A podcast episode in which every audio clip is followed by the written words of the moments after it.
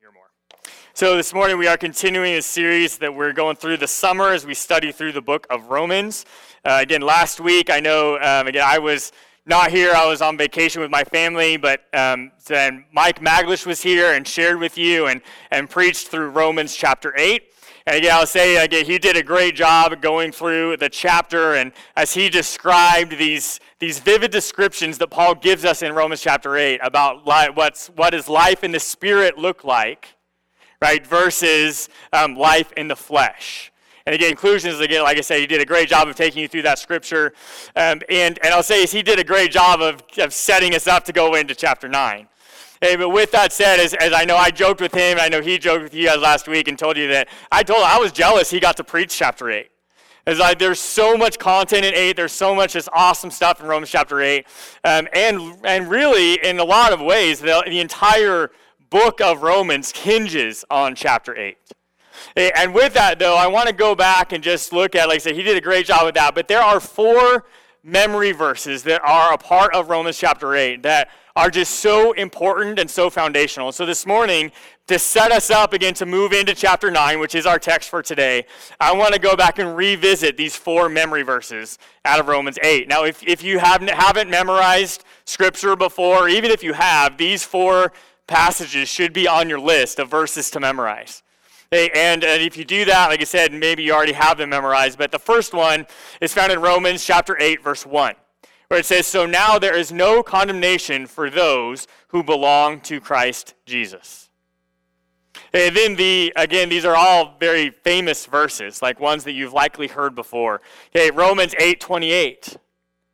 For um, and we know that God causes everything to work together for the good of those who love God and are called according to his purpose for them.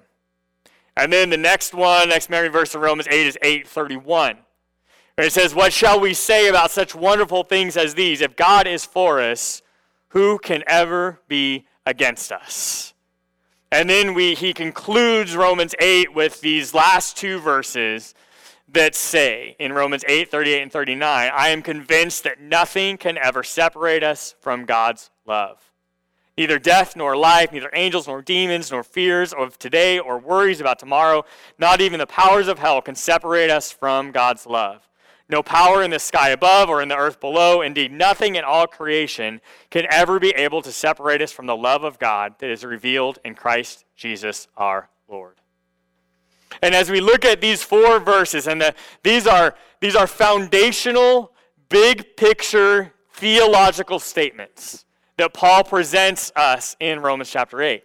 And like I said, through these big picture foundational theological statements, that he makes these, and then we move into chapter 9.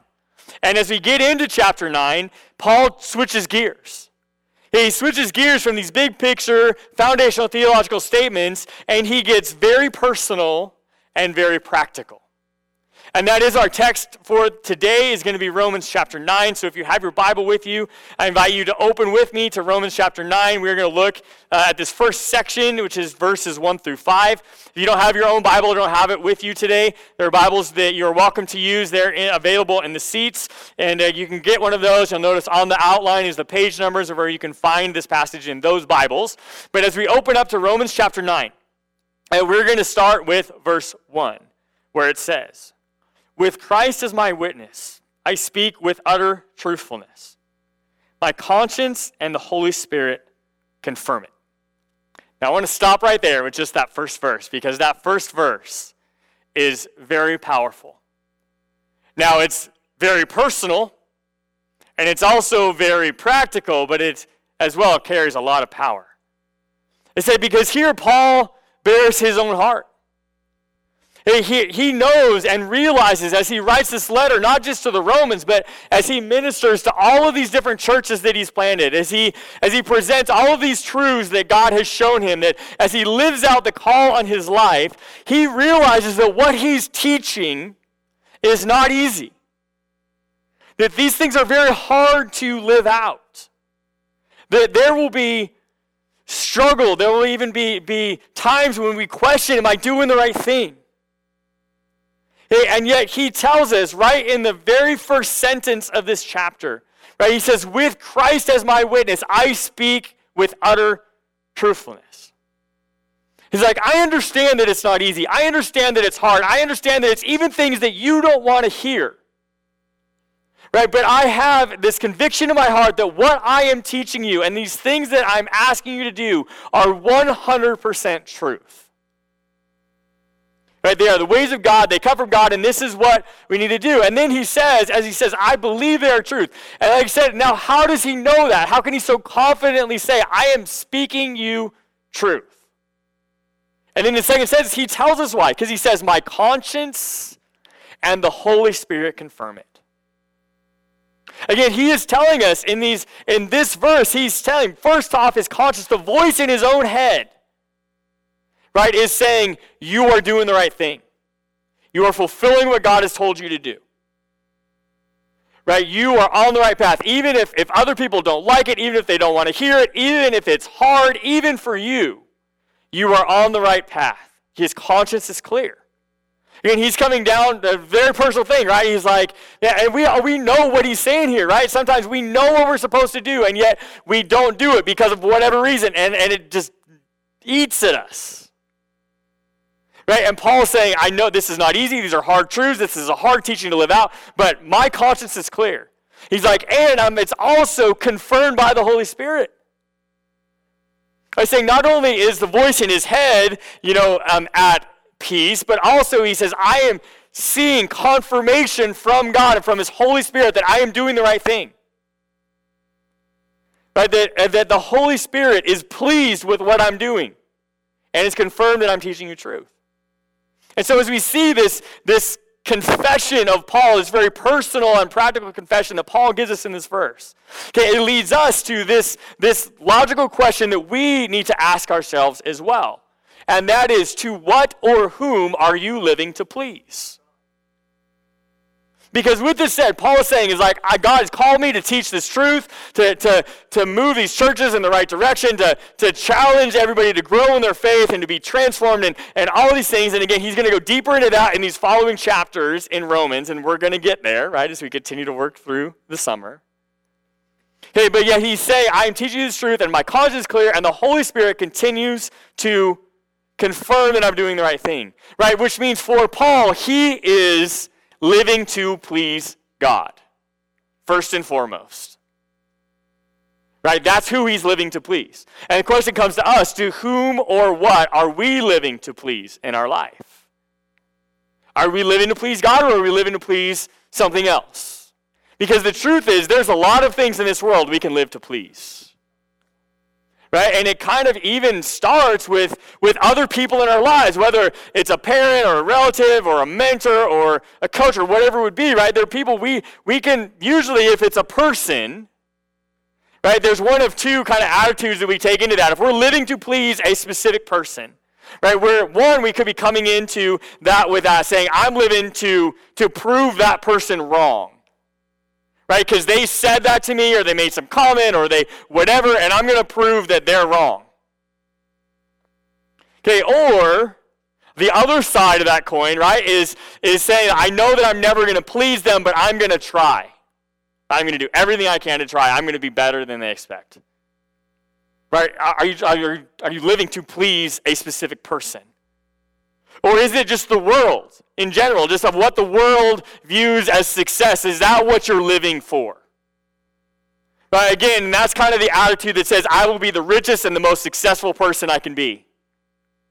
Right? Because that's how the world defines success. Right? Or are you living for yourself? Right? Again, Paul, we've already read, right, is he we know about the sinful nature and, and life with the spirit and life in the flesh and kind of all these things that he just taught us. And, and again, are we living to even please ourselves? You know, one of the classes that we teach as a part of our church is Financial Peace University. And the guy that made that, that financial course, his name is Dave Ramsey. And he's got a bunch of kind of great quotable, like one line things that he takes out of the class. And, and he says it in the class. He also, it's in his book called A Total Money Makeover. But this is one of my favorite quotes from him. He says, We buy things we don't need with money we don't have to impress people we don't like. Right? And, and he, and that, that is a great definition of our culture. Right? And, and as, as we realize that and think, but what's at the core of that? Why do we go deep into debt to buy fancy stuff to impress people we don't even like? Why do we do that? It's because ultimately it's about me. So that I look good in front of that person. Right? Or in that moment, or whatever it might be. And again, to what or whom are you living to please? Is it God? Or is it something else? Again, as, as he, you know, bears his, his heart here in this first verse of Romans 9, we see where he's even more clear about this intention and what Paul's living to please in one of his other letters. In Galatians chapter 1:10, Paul wrote also this letter when he says, Obviously, I'm not trying to win the approval of people, but of God. If pleasing people were my goal, I would not be Christ's servant. Boy, I wish he was more clear. I wonder what he really means. It's obvious what he means, right? You say he is living to please God, period. Now, this, this doesn't mean that we're like going to purposely make people mad. Right? Again, that's if you're truly living to, to please Christ, like that's not the heart of God. Right? I mean, we're not going to purposely make people mad, but what he is saying is that if there is a choice in front of you about I'm going to please this person or I'm going to please God, it should be a very easy choice for you to make.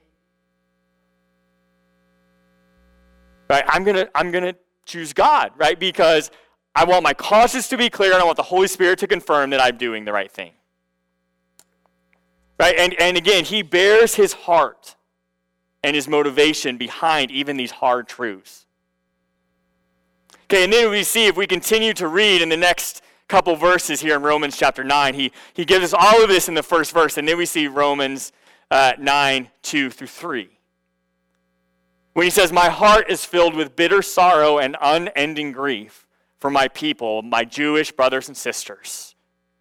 I would be willing to be forever cursed, even cut off from Christ, if that would save them. Again, now as he continues to bear his soul, now he kind of goes even deeper and he says, we see what, again, his real motivation in his heart is, right? Is that he says his heart is filled with bitter sorrow and unending grief because there are people that he cares about that do not know Christ.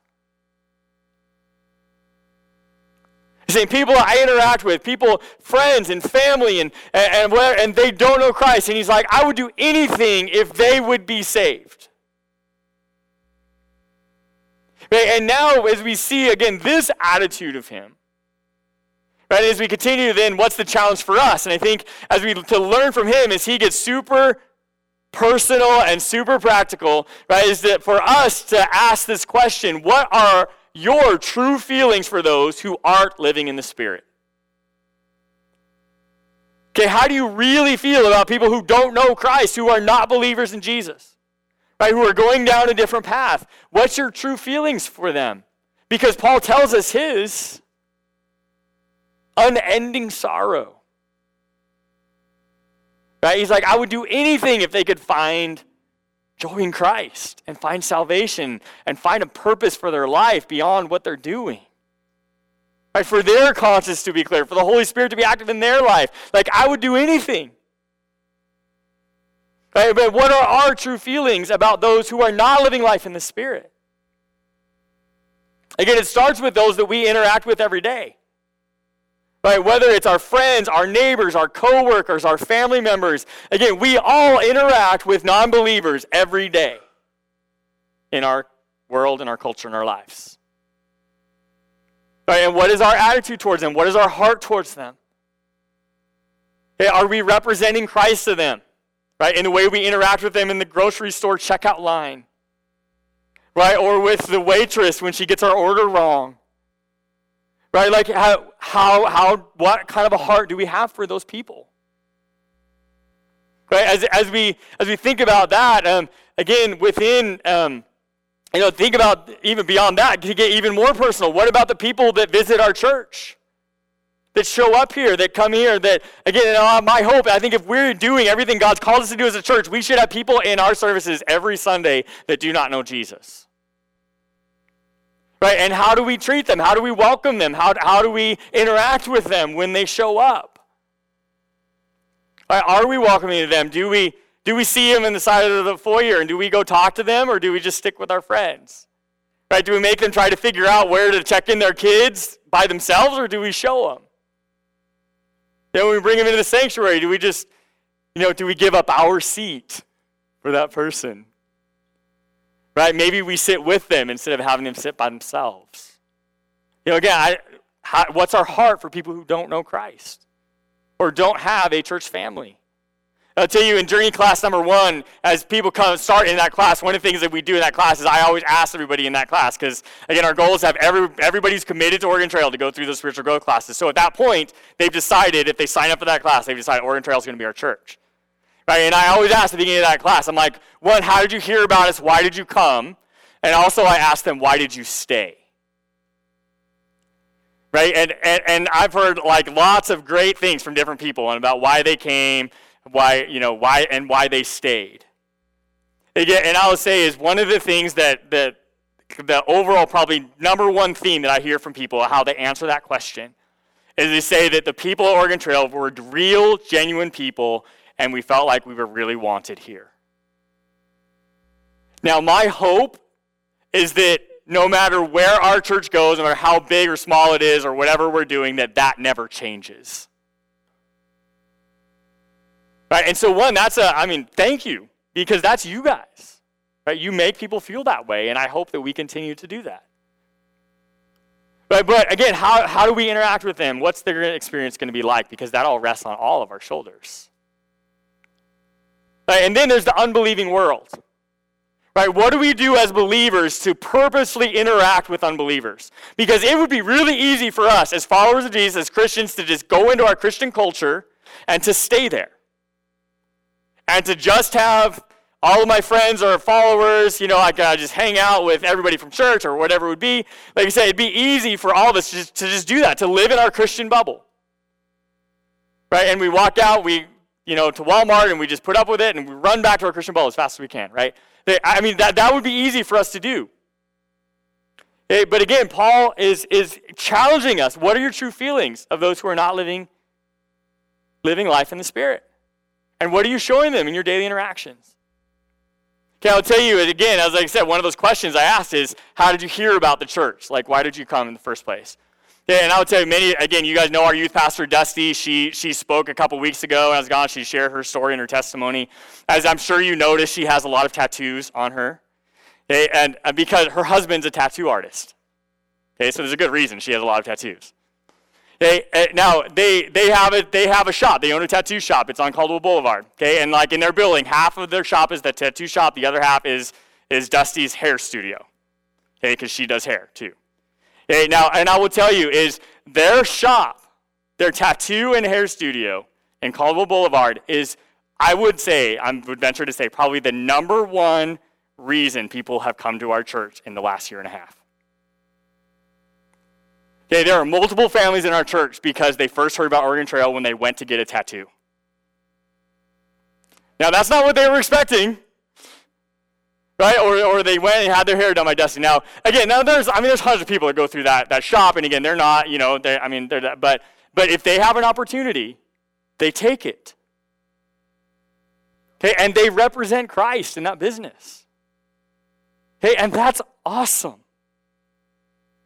Right? We think about, again, other ways, and again, how do we live out this, this idea that Paul's presenting to us? Again, I'll tell you, and one of the things, the other things I share in, in journey classes is, with that is like, again, growing up, like I've, I've coached my boys in youth sports, right? In football and in baseball and just all kinds of different stuff. One of the reasons that I've coached them is because it's a chance for me to interact with the unbelieving world right? And I have a chance to interact with, with those boys and with those parents for several months. And it's at that time when I'm not Pastor Brian, right? I'm coach, right? And I can show them Christ and through that, right? And there's been great opportunities, again, I've had through that. Um, again, as we, I'll tell you, is like um, one of the reasons I play men's league golf. I play men's league golf at Purple Sage, okay, in the summer. Now, there's lots of reasons I play men's league golf, but the one of them okay, is because it's a good chance for me to interact with non believers. Okay, and, and that happens every time I go out there in, in a match in men's league. I'm reminded that I'm around non believers. Right? But that's one of the reasons I do it. Because it would be really easy for me to go into a Christian bubble and to stay there as a pastor. And, and as we think about that, think what kind of situation we have. I'll tell you again, we have a church softball league, right? It's again the bulletin. You want to come watch us play softball tomorrow night? We have a game tomorrow, and right now we're playing church league softball, right? Where we're just playing other churches. Okay, also we did it last year, we're gonna do it again this year, is we put in an Oregon Trail team into the Middleton Rec League. Okay, and, and again, and I'll I mean I don't want to overspeak for everybody on the team, but I tell you, but I feel the pressure of that. One of the, we did that, and again, talking with some of the other families and all of us that played on that team, right? We did it so that we could wear a shirt with our church logo on it and walk into that and, and interact with those other people as we play softball. Now, I feel the pressure, and we go into those games to make sure that I, we truly represent Christ in the middle of that situation, especially if I go 0 for 4, right?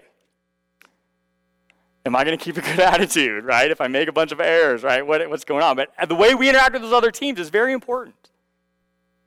Right? And one of our motivations of putting a, a Oregon Trail team in the Middleton Rec League softball, right, is to continue to expand our influence in this community.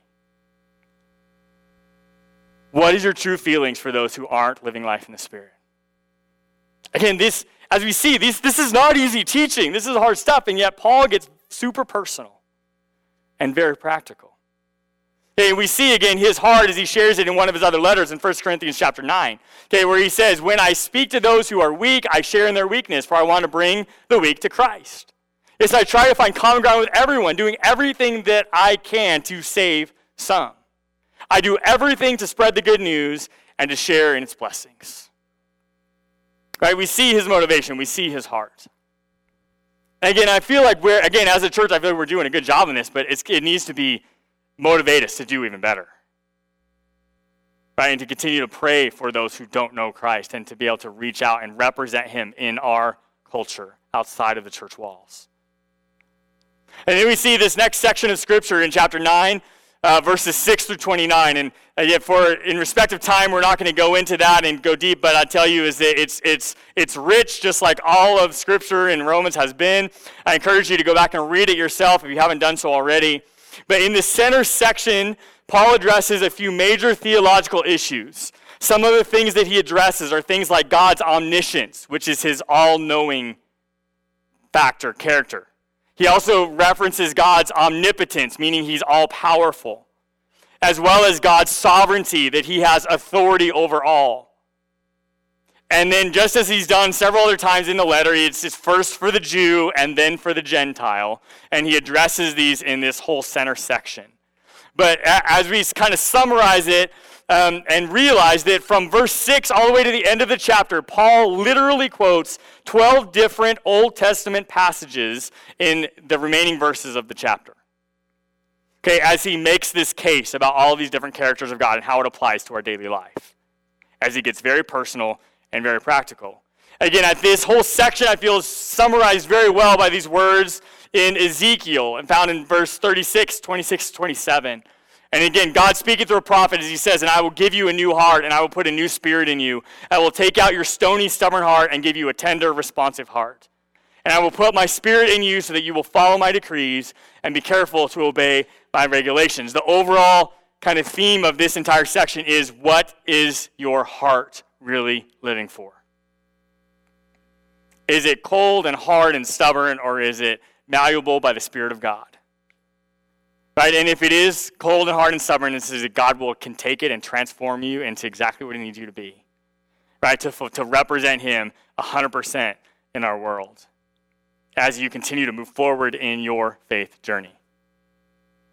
Now, as we skip over this section today, then I want to conclude with this final section of chapter 9, which is verses 30 through 33. So, picking up here, Romans chapter 9, starting at verse 30 when it says, So what does all this mean? Even though the Gentiles were not trying to follow God's standards, they were made right with God. And it was by faith that this took place. But the people of Israel, who tried so hard to get right with God by keeping the law, never succeeded. Why not? Because they were trying to get right with God by keeping the law instead of by trusting in Him.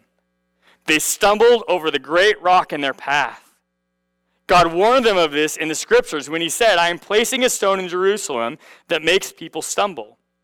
a rock that makes them fall, but anyone who trusts in him will never be disgraced. Hey, as Paul here kind of wraps up this, this thought again as he continues to be very personal and very practical, is he comes down to this and saying, why were they not successful in their faith? Well, because they stumbled over this rock in their path. Okay, and I would say as we look at that, right, again, we see that, and, and that's exactly what he says in verse 32, right? He says, they stumbled over the great rock in their path. And I will say is that all of us in our faith journey, in our life journey, wherever we're headed, right, whether we're headed towards Christ or towards anything else, is that there will be stumbling blocks in our path. We will have struggles. We will have things that we don't understand. We will have unanswered questions. Okay, there will be something in your path you are going to trip over. If not, maybe even right now you've tripped and are laying flat on your face right now in some issue in your life. I don't know. But we've all experienced that and we, we will again. Right? And as we realize that again, and, and once again, Paul quotes here, okay, this, um, this Old Testament passage as he quotes Psalms 118. Okay, now Jesus also quoted this passage, and, and we see this at different times, right? That there's this stumbling block in the middle of their path. And the thing, again, for us, what does this teach us today, and that is right, that Paul's teaching us now through this teaching, as he says, to pay attention to what trips you up. Because you're going to get tripped up in your journey. Pay attention to what trips you up. It might just be the most important thing in your journey.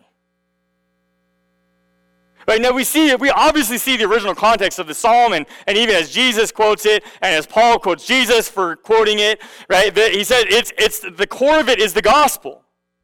Right? He uses this example, right, of these Jews that, that tripped over Jesus as they, they said, is he, is he the Messiah or is he not? Is he what all these Old Testament scriptures were prophesying about or is he not? And it was a stumbling block for them. And that is at the core of that is the gospel message. And in fact, Jesus again speaks to this in Matthew 21, verse 42. When he says, Then Jesus asked them, Did you ever read this in the scriptures? The stone that the builders rejected has now become the cornerstone. And this is the Lord's doing, and it is wonderful to see. Because Christ is the cornerstone of our faith. Everything is built on top of him. Right? And yet to them it was what they tripped over was Jesus. And yet it was also the most important thing in their journey. Now, again, some of the Jews believed in Christ, and a lot of them didn't. And Paul is calling us to say, right, as he quotes Jesus and Psalms, who quoted Psalms 118, to say, is pay attention to what you trip over. Because it might be the most important thing in your entire faith journey. Right? And as we realize that, right, and again, we can think that and even seek and ask that question what is it that's tripping me up? Again, obviously, first and foremost, this is speaking to the gospel that Christ is the cornerstone of our faith. Right? And is are you tripping over Christ at all? Have you received him as your Savior? Have you opened your hands completely to his, his will and, and what he wants for you? But it also speaks to many different parts of our journey. Because the truth is, if something is tripping you up, it's also holding you back. If something's tripping you up, it's also holding you back. Right, what you trip over might be the most important thing. It might be holding you back from moving forward in your faith. Okay, pay attention to what you're tripping over. And again, I have no idea what you're tripping over. I can tell you what I'm tripping over, but we don't have enough time. Because I'm just like you. I'm not, I mean, I'm, I'm working in my faith just like you are. Right? And things trip me up too. If it is something's tripping you up, it's also probably holding you back. Right? And, and again, part of that is to pay attention to what's tripping you up because God's calling you to say, hey, we need to deal with this. Okay, also, many times the biggest struggle in your life will become your biggest area of ministry. Many times, your biggest struggle in your life, the thing that trips you up the most, will also become your biggest area of ministry. after God's healed you from it and can move it. And again, we have to be careful that, that we don't get sucked back into that sin or whatever it might be. Right? But yet, if God has delivered you from something and from that struggle, and He's delivered all of us from something, right? Because if we're saved, He's delivered us. Right? But don't underestimate the power of your story. Right? Because whatever has tripped you up has also tripped up somebody else. Right? And ultimately, we need to go back to that very first verse, right? Is my conscience clear? And is the Holy Spirit confirming in my life and in my heart that I'm going down the right path? Right? And we have to, again, go back to God and to say that. Now, one of the things that we, we want to do as a part of our vision is to have people make journey videos, right? Of you just literally just telling your story on a video. Because God can use that story in somebody else's journey. And if you're interested in making a, a, journey video, then talk with me. Like I said, we got a team set up that will help you work through that and get it recorded and, and get it ready. But it leads me then this morning to my final thought. And that uh, final thought comes from Hebrews chapter 12, verses 1 and 2. Where it says, Therefore, since we are surrounded by such a huge crowd of witnesses to the life of faith, let us strip off every weight that slows us down, especially the sins that so easily trips us up and let us run with endurance the race God has put before us. We do this by keeping our eyes on Jesus, the champion who initiates and perfects our faith. Again, I don't know what's tripping you up, I don't know what's slowing you down, but Jesus is ready to take it from you. And maybe you're just here, maybe you don't know Jesus as your Savior, you've never received Him in your life, and ask for forgiveness and for Him to become, to take over your life, and you then if you've never invited him in your life, then that's what's tripping you up. And I mean, you can do that today. You can receive him as your Savior and become a follower of Jesus. Or maybe you've been walking with Jesus for a long time, but there's something tripping you up that you just need to leave at the altar or give to God or whatever it would be. And I encourage you today to take that step, to pay attention to what's tripping you up so it can stop holding you back. Lord God, we thank you for your love today. God, that even when we trip, even when we struggle, God, even when we don't have the right attitude that we should have to represent you, God, I thank you, God, that you're with us. But I thank you that your love stretches into whatever we face. God, as we go this week, Lord, I pray that you would help us, God, to keep our, our eyes and our hearts focused on you. God, that we would live to please you and ultimately only you. God, you continue to, Lord, show us what our lives are to fulfill, Lord, to glorify you. God, that we would represent you with every person we interact with, especially with those who don't know you. And God, I pray that you continue to lead each one of us forward in our faith. God, if something's tripped us up, if something's holding us back, Lord, I pray, God, that your Holy Spirit would overwhelm that situation, that person, whatever we're facing. God, that we would get over that this week. God, help us as we go, Lord, as we represent you, Lord, that we can serve you with everything we have, every moment and every interaction this next week, God. We love you. We thank you, God, that we can find help and comfort in the shadow of your wings. Lord, guide us as we go this week. In Jesus' name we pray. Amen.